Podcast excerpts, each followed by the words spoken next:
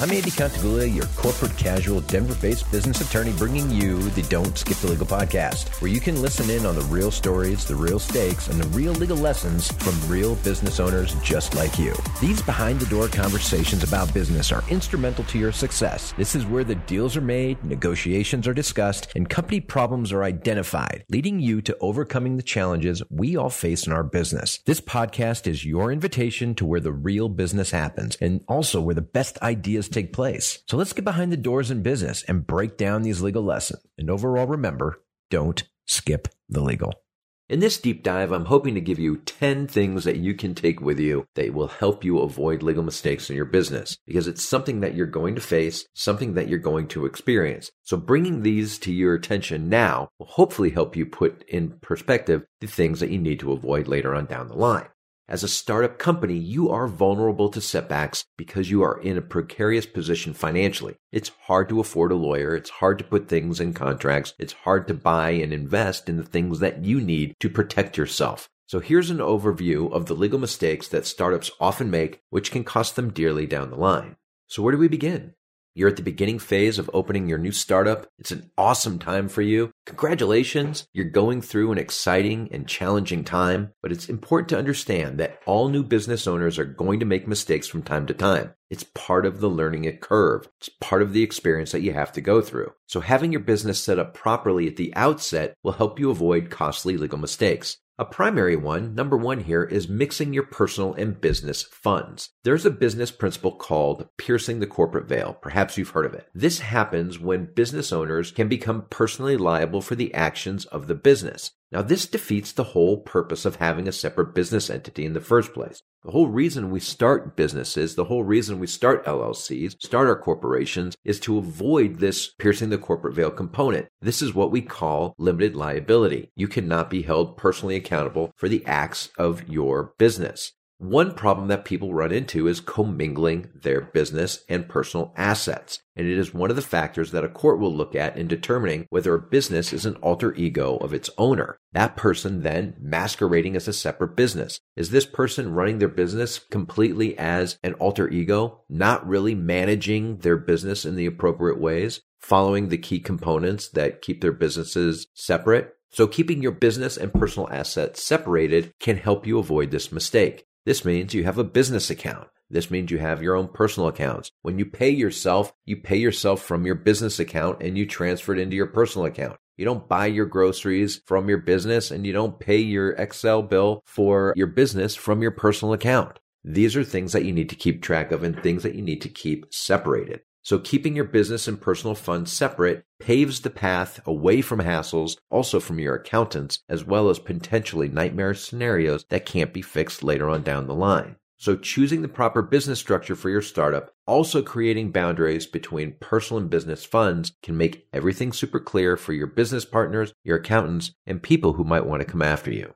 Number two, not having a formal business structure. Every startup will benefit from establishing a legal business structure initially. Now, keep in mind, you can always change this later on down the line. Just because you start as an LLC, that doesn't mean you can't later change it to a corporation. Or if you start from a corporation, that you later want to change it to an LLC. Each of these business structures need to be formed and operated differently, but lacking the formal business structure is going to put you in a difficult position. If you just run in as a sole proprietor that has no business structure, that could open you up to liability. Creating the right business structure limits your liability. So whether you're looking at a partnership, an LLC, a corporation, or something else, there are many details that you have to work through.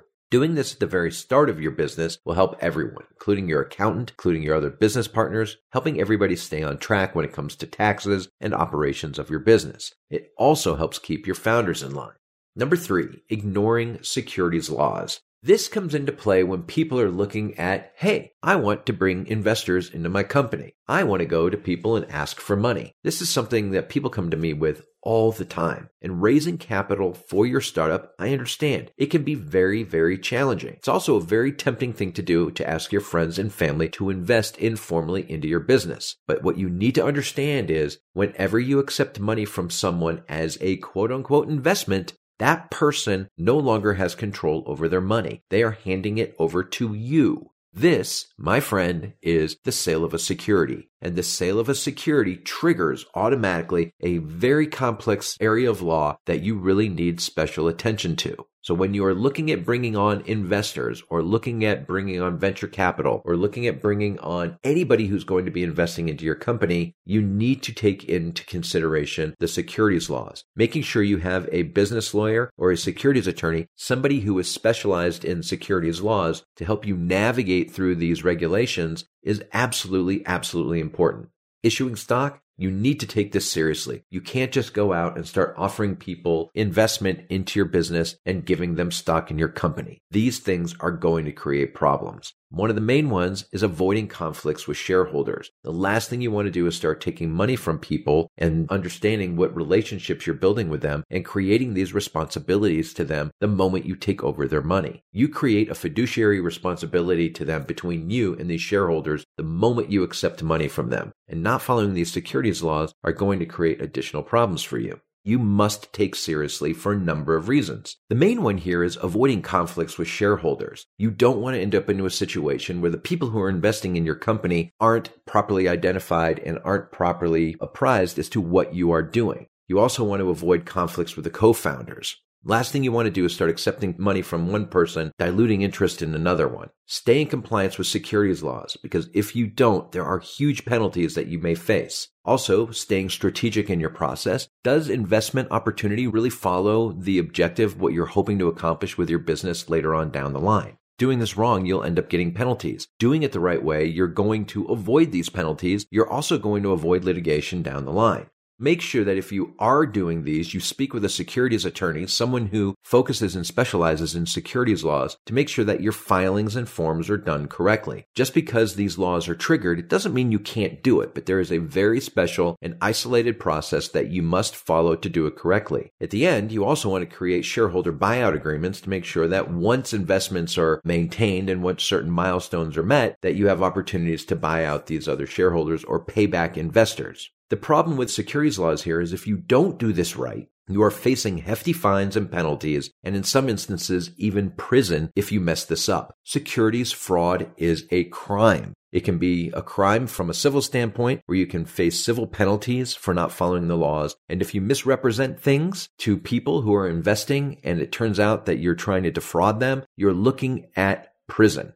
Now, I know you're saying here, wait a minute, I'm not trying to defraud anybody. Of course not. But the reality here is failing to disclose pieces of information about your company that a reasonable investor would want to know creates securities fraud. That is the key here. You have to over disclose information. Not to mention, the people who are investing in your company have to meet certain financial requirements. The importance here is talk to a business lawyer before issuing any stock, doing any disclosure, filings, any forms that you make before you make these severe legal mistakes, because it could be the end of your business. The next one here is not creating founders agreements. Starting a business is exciting. Entrepreneurs are highly productive people who want to move forward as quickly as possible. And in the process of doing this, in the midst of all of this excitement, what do they end up doing? They end up cutting corners. And you've heard of the saying, you cut one corner, you create two more. So it's time to make sure that everything that you do when it comes to your business is covered and make sure that everything is discussed with your startup co-founders. These types of dilemmas are important to identify and to address early on in your business adventure ideas here like how should the division of equity be made among the founders? Is it going to be 50 50? Is it going to be 60 40? Do we have more than one person and we're going to divide it over a number of different people? What happens when we want to bring in more money? What happens if somebody else has to put in more money? What happens if you don't have money? These are the types of things that you need to think about that should be addressed in a founder's agreement. Also, should the person investing the most money get the most equity? Because without these funds, the startup would be zero. Does money create the value in the company or does the experience or the services or what you are providing, the brain behind the business, does that create the most value out of the company? Because money without an idea is nothing. So it's important that you sit down with your founders and discuss what are these breakups going to be? What is this breakdown going to be? And what is the contribution of value? Whether it is experience, whether it is services, whether it is money. Should the main founder get more equity than everybody else? Hey, it's my idea. Shouldn't I get the most equity out of this? That is also a very important question. Where are you going to divide the lines here? Then what happens when your honeymoon is over and you're at one another's throats about how the business should be operated? That also is a very key question. I've been involved in many business disillusions, business divorces, where people who started businesses together, they were best friends growing up, they went to college together, they went to graduate school together, and now all of a sudden their insight as to how they want their business to be run and developed later on down the line, they don't see eye to eye. How are you going to avoid these conflicts? What are you going to do to resolve these conflicts? How do you manage this moving forward? And in the end, what happens when you no longer want to be in business with each other? These founder agreements will help figure out what you are going to do later on down the line. Think of these founder agreements like a prenuptial agreement in a marriage. Drawing up these legally sound founders agreements can help you avoid conflicts and legal mistakes down the line. Now, contracts are essential for any business, including startups. And that leads us to our next item, lack of legally binding agreements and contracts. Even if you feel like you trust your partners and have everything under control, do not, under any circumstances, skip this critical step or believe that informal agreements like handshakes will be enough. Examples of the legally binding agreements and contracts include IP assignment agreements. How are you going to manage your intellectual property? Articles of incorporation, founders agreements. See number four above. Non-disclosure agreements. What's going to happen with your trade secrets? Bringing people in, talking to people about your business. Shareholder agreements, buying each other out, employee contracts, and supplier contracts. Taking care of these binding agreements and contracts are essential for your startup success and it's important that you have them in place. Remember, without these agreements, you can't define the duties and responsibilities between the parties to really figure out who's in breach and who isn't. Are people doing what they're supposed to do when they enter into these agreements? Failing to have binding agreements, failing to have valid contracts will be a pitfall for your business to overcome. So put those agreements in place. There's an old saying in business, you hire slow and you fire fast. And that brings us into number six, poor hiring practices. When a startup has poor hiring and employment practices, it is ultimately going to backfire on them in some form or fashion. And since most of us aren't HR experts, it's not hard to slip up and make what you consider to be a small mistake, but that gets you in a lot of hot water with a candidate or employee. So legal mistakes in hiring simply are not worth it. Make sure you comply with all the necessary laws and regulations by consulting with a lawyer or an HR professional who can help guide you through the employment practices. You can also check out one of our blogs on hiring advice for startups. The link is in the show notes. Number seven, neglecting shareholders. Owners of a startup, what we refer to as a fiduciary duty to investors and shareholders. When you give up a portion of your business to an investor or another shareholder or member of your LLC, you are opening yourself up to obligations owed to those people. I have many people coming in to me who own their businesses outright. They are the sole member in their LLC or the sole shareholder in their corporation, looking to bring on another business shareholder who's going to put money in, like an investor. The moment they do that, they create a fiduciary duty between themselves and these other people. They are managing the company. They owe these people a fiduciary duty. When it's just you owning your business, it's what you do for yourself. You don't owe yourself a fiduciary duty. But when you bring in other people, guess what? You have to be accountable to them. So there are two primary fiduciary duties every owner owes to businesses and its shareholders. These are the duty of care and the duty of the responsibility of loyalty. You have a duty to make sure that you take care of your owners, to take care of the shareholders. Make sure that you are loyal to them, truthful to them, open to them. Open avenues of communication are paramount when care and loyalty are on the line. So don't neglect your shareholders.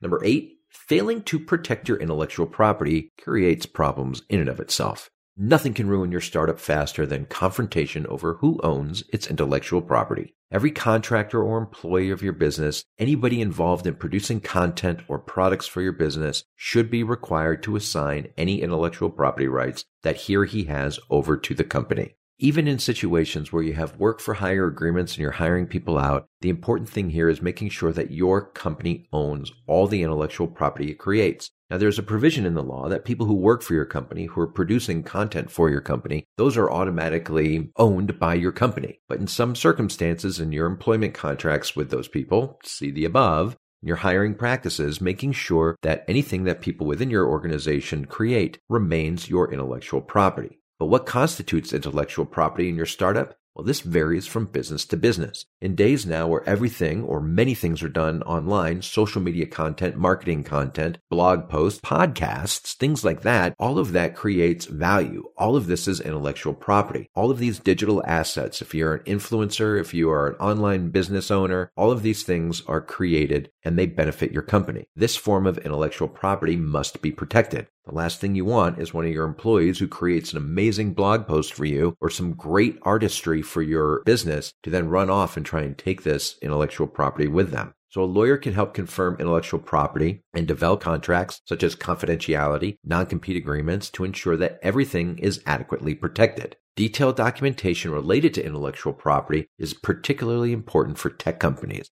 Last thing you want is somebody stealing your formula or stealing your software or anything behind the scenes for the operations of your apps. Nowadays, the GDPR, California Consumer Protection Act, Colorado, pick a state now. These laws that are coming into place related to data privacy and security are paramount and in the forefront of our faces as business owners. So from your website's terms of use policy to the GDPR in the European Union, or as I mentioned, any of the other Consumer Protection Act confidentiality laws that are in place throughout the United States, every startup needs to practice due diligence regarding privacy and securities. Companies that control large amounts of data need to be especially mindful of security breaches and the possibility of legal violations. I tell companies all the time, if you are gathering data from your users, anybody who is coming onto your website, anybody who you're asking for an email from, make sure you only gather the data that you need in order to facilitate the deal. So if somebody's coming onto your website and they want to sign up for a white paper or they want to sign up for your newsletter,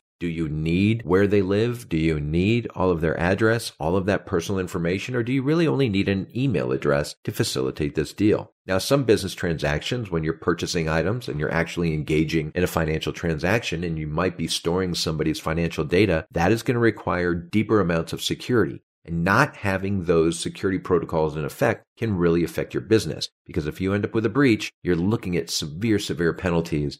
And number 10, last but not least, Starting your business without a lawyer. Now you knew that one was coming, right? Of course. Everybody knows that you should not be going through and adventuring down any of these paths without having a lawyer by your side or one that you can call and be available to you. So whether you're a startup entrepreneur, whether you're acquiring a new business, starting a sole proprietorship, starting something from scratch, having a trusted business lawyer on your side is invaluable. Again, these have been the 10 legal issues that I have identified. And of course, there are always possibly more, but what I have identified being the 10 big legal mistakes made by startups. I hope you found it informative. I'm looking forward to talking to you more. If you have any ideas, other topics that you'd like me to cover here on these deeper dives, look forward to hearing from you. This is Andy Contiguglia reminding you don't skip the legal. Good luck.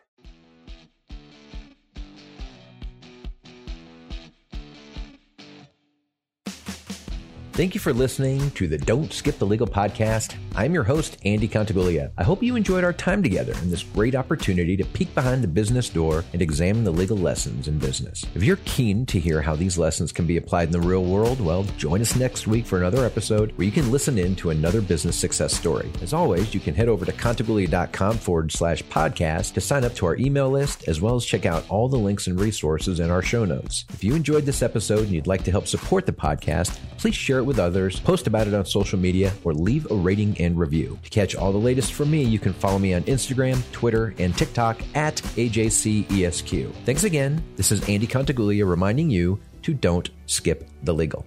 Good luck.